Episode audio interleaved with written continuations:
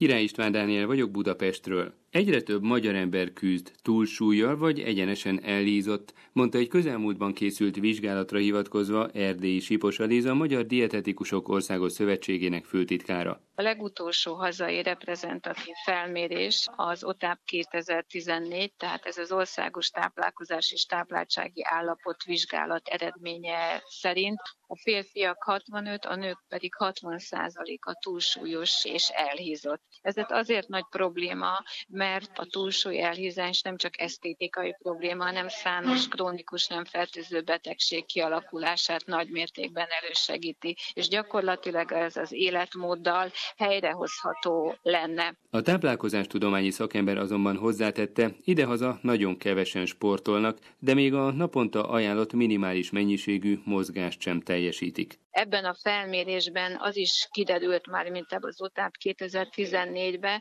és világosan kijött az adatokból, hogy a felnőttek több mint 4/5 nem teljesíti a preventív célral ajánlott napi 10 000 lépést. Tehát a kettő együtt hozta ki ezeket az eredményeket. Felnőtteknek és gyermekeknek egyaránt szüksége van a napi megfelelő fizikai aktivitásra.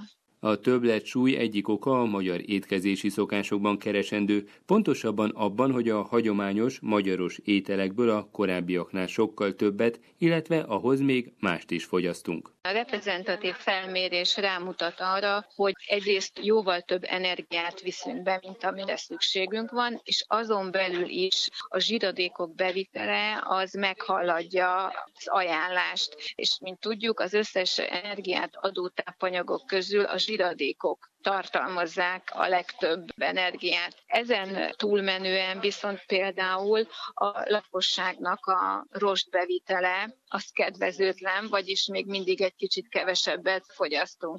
Most a rostot megfelelő gyümölcsök, zöldségekkel, teljes kérlésű gabonafélékkel be lehet vinni, tehát ha az egészséges táplálkozásnak megfelelően étkeznénk, akkor mindezek a problémák nem kerülnének előtérbe. Tehát itt látszik, hogy nem jól táplálkozunk.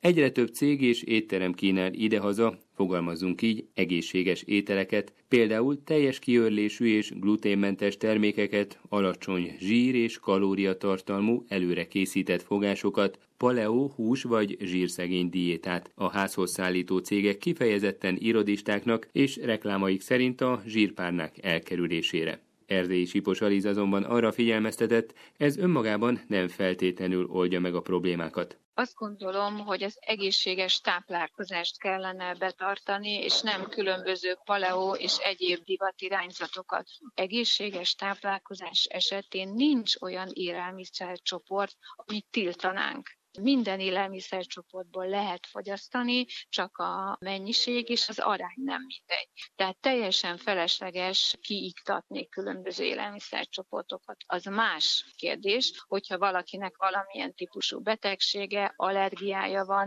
vagy elhízott, de ebben az esetben konkrét diétára van szüksége, amit Magyarországon diétát, diétás tanácsadás, dietetikus adhat, hiszen ha nem egyénre szabjuk ezeket a tanácsokat, akkor hosszú távon kárt is okozhatunk a szervezet számára. A Magyar Dietetikusok Országos Szövetsége éppen ezért készített egy útmutatót, ami segít az egészséges táplálkozásban, az összetevők kiválasztásában, és még recepteket is tartalmaz, mondta el a szervezet főtitkára. A Magyar Dietetikusok Országos Szövetsége kidolgozta az új hazai táplálkozási ajánlást, amely okostányér néven szerepel, és a Magyar Tudományos Akadémia Élelmiszertudományi Tudományos Bizottságának az ajánlásával is rendelkezik. Tehát ez az egészséges táplálkozáshoz ad iránymutatást, és az segíti elő, hogy az emberek ne legyenek túlsúlyosak, illetve elhízottak. Ennek az a lényege, hogy nem azt mondjuk benne, mint ahogy a szakemberek szokták, hogy ennyi fehérje, ennyi zsír, ennyi szénhidrátot kell fogyasztani, hiszen ezzel az átlagember nem tud mit kezdeni, hanem a különböző élelmiszercsoportokon keresztül mutatjuk meg, hogy hogyan építhető be ez a napi energiabevitelhez, és praktikus tanácsokat is adunk ezzel kapcsolatban, tehát mennyi zöldség, gyümölcs, gabonaféléket, húsokat, halak, tojást, tejte és tejtermékeket kell fogyasztani. És mi még ezen is túlmentünk,